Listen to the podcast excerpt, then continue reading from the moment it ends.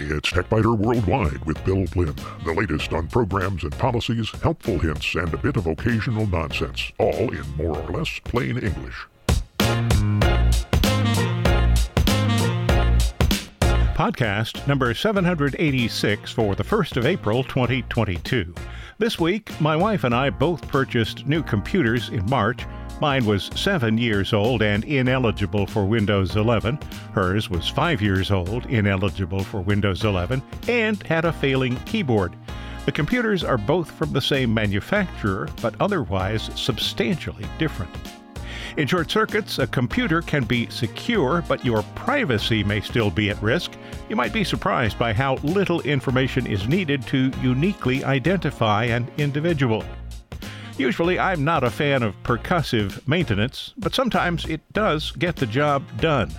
And 20 years ago, VHS players and tapes weren't yet dead, but they were fading fast.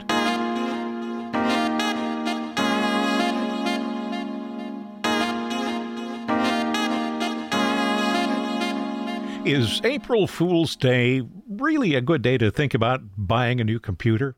Actually, the thinking came some weeks before the 1st of April. My primary computer was nearly seven years old, and it won't run Windows 11. My wife's computer was five years old, underpowered, and won't run Windows 11. The keyboard on hers was failing, so it was time to replace both systems.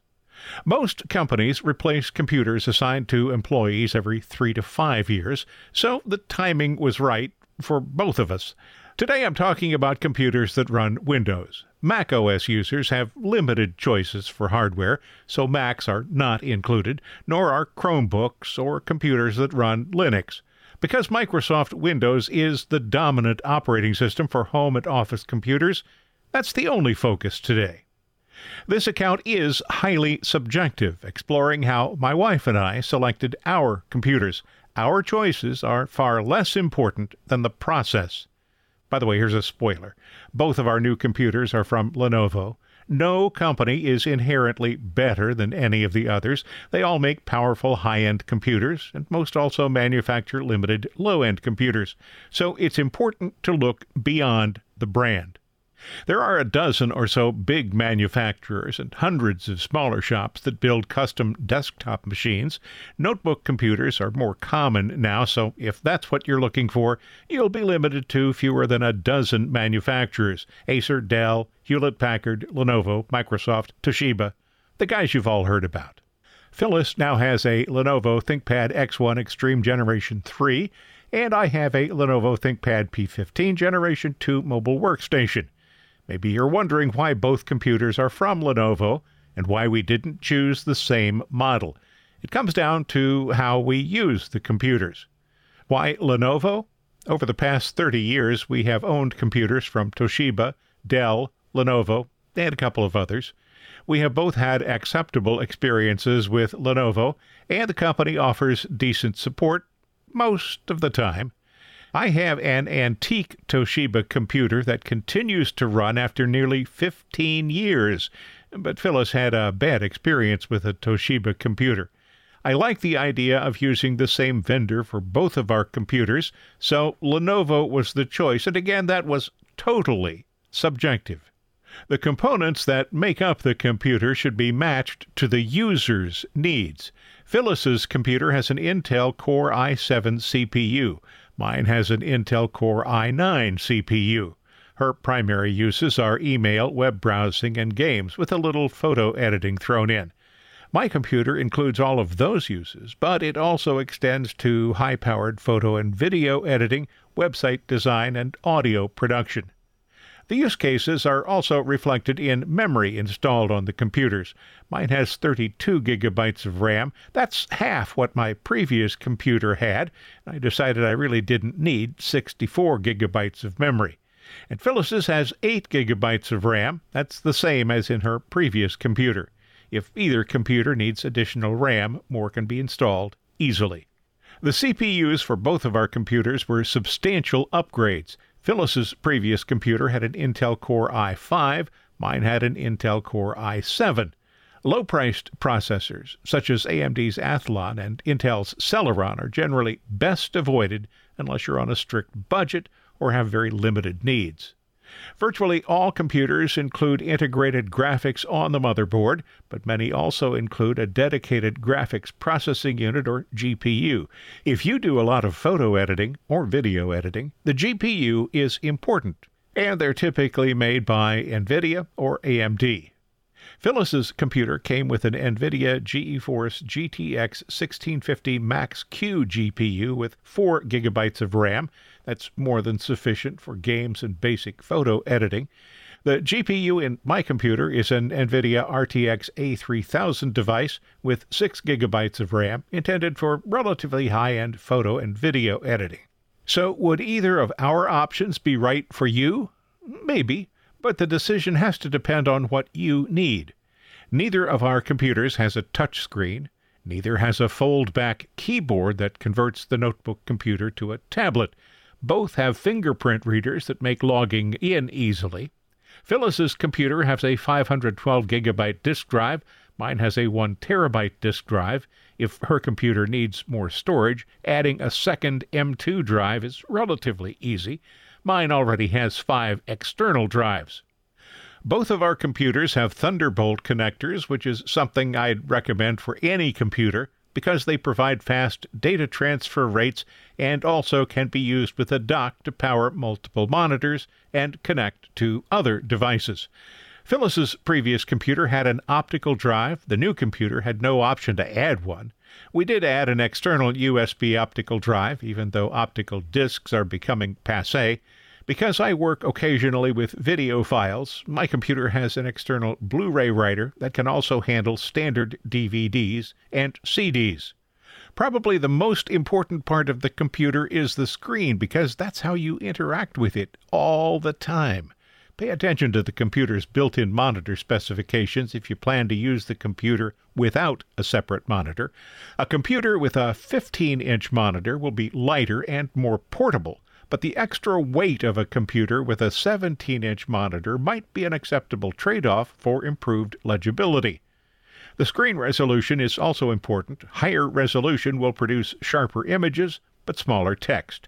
If you plan to use one or more external monitors, the built in screen is less important. The way I use a computer differs considerably from how Phyllis uses a computer. She holds the computer in her lap and uses the built in monitor. I attach two 27 inch external monitors and use the computer the way I'd use a regular desktop system. Any notebook computer will have a Wi Fi adapter and may have an Ethernet connector. The Wi Fi adapter should support both 2.4 GHz and 5 GHz bands, and it should comply with at least IEEE 802.11n specifications. IEEE, by the way, is the Institute of Electrical and Electronic Engineers. They set these kinds of specifications. And for the best possible performance, look for a Wi Fi adapter that complies with IEEE 802.11ax specifications. That's also known as Wi Fi 6. And what about Windows? The final consideration is the operating system. Even if you prefer to stick with Windows 10 for now, make sure that the new computer will support Windows 11. Microsoft will support Windows 10 only until mid October 2025. The computer will continue to work after that date and probably will receive security updates, but maintaining an up to date system is wise. There's no shortage of options. Desktop systems are still being made for those who need the most power and absolutely no portability. Notebook systems can have screens ranging in size from less than 12 inches to nearly 20 inches. There's a wide range of CPUs and GPUs. Memory ranges from 4 to 128 gigabytes generally, storage from as little as 32 gigabytes to 2 terabytes. If you know that you'll never take the computer with you on a business trip or vacation, and there's room on your desk for a standard desktop computer, you can save money by not ignoring that option. Also, if you need the absolute best video performance, you'll need a desktop computer that has room for a $1,500 video subsystem or more. These things are expensive. In that case, you won't save money, but you will get the performance that's not available with any notebook computer. This all goes back to an earlier recommendation to select the hardware and the software that's right for you. Happy shopping! If you find these podcasts useful, and I hope you do, might you consider a donation? There are no ads here, and support from listeners is the sole source of income. It's easy. Just visit the website and click the donate button near the top of any page. You can make a one time donation or schedule a repeating donation every month. I thank you. And so does the cat.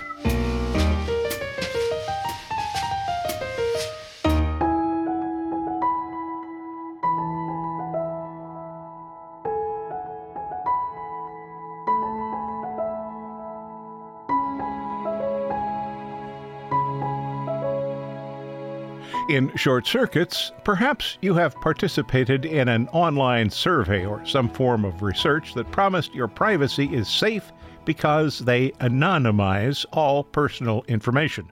Although it's true the organization you're dealing with will remove or otherwise obscure your information, your privacy isn't as complete as you might think.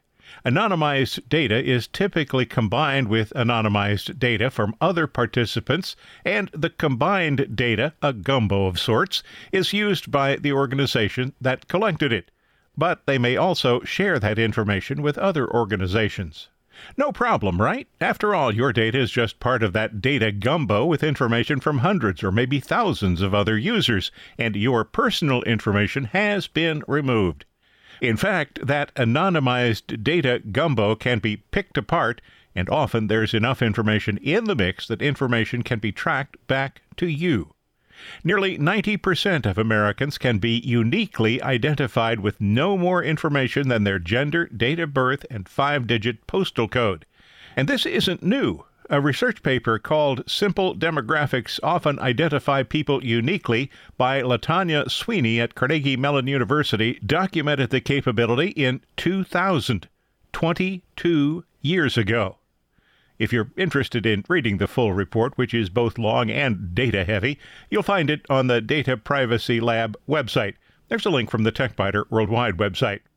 So, this is something to consider the next time you encounter a request from a company for your data. The company may well have a valid reason for wanting your information and may sincerely make an effort to keep your data private. But anything you reveal in private may turn out to be not so private. And keep in mind that security and privacy are two very different things. Keeping bad actors off your computer is a good thing, and it can be accomplished by enabling an antivirus application, a firewall, spam filters, anti phishing protections, a VPN, and more. So the computer is secure, but there may be portholes that allow people to learn about you. Some computer security firms sell information about you too. AVG Antivirus, which is owned by Avast, can sell research and browser history data to advertisers in order to monetize their free antivirus product. It's not a secret. AVG puts the information in its privacy policy statement. I quote, to be able to offer our products and services for free, we serve third party ads of advertising companies in our products for mobile devices.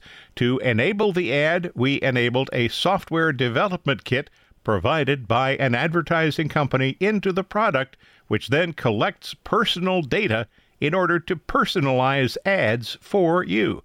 They try to make that sound like an advantage, eh? And of course, there's Google's ad network. Connections are encrypted between you and Google, but that means little because Google's trackers are on three quarters of the most popular websites. These allow Google to track users across the web and serve targeted ads. Secure? Yes. Private? Absolutely not.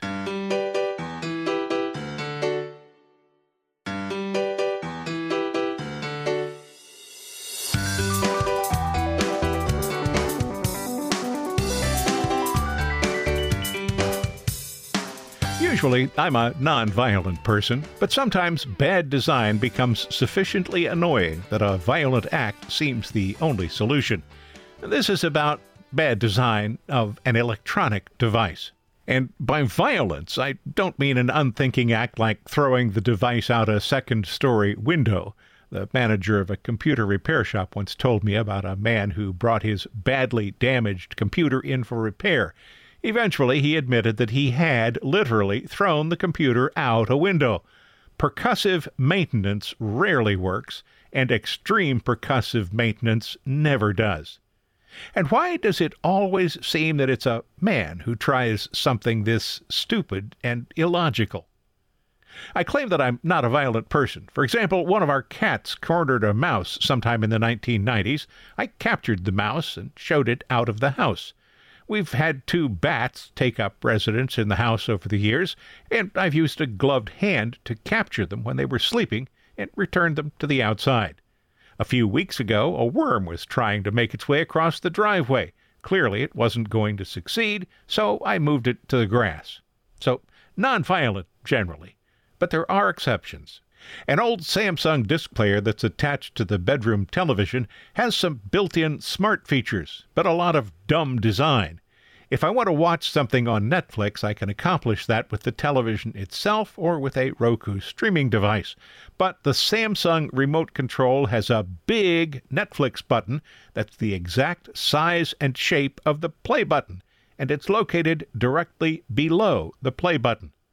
Remote controls should generally be operated by touch, I think, and it's all too easy to tap the Netflix button instead of the play button. So, after fast forwarding through a scene or the opening credits, pressing Netflix instead of play switches from the disc to the disc player's Netflix connection. That would be annoying if I could switch back to the disc by simply pressing the play button. Now, occasionally that does work, but usually I have to turn the player off and restart it.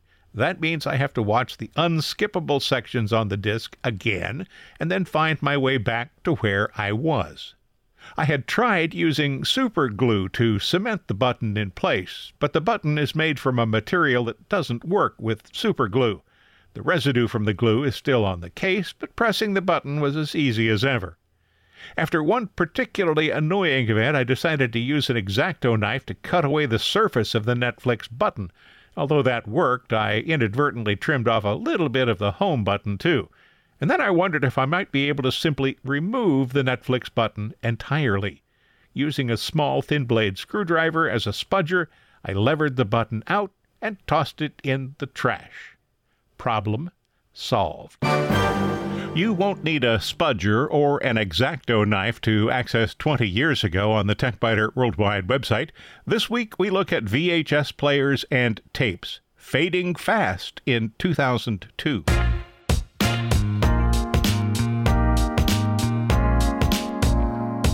Thanks for listening to TechByter Worldwide. I'm Bill Blinn.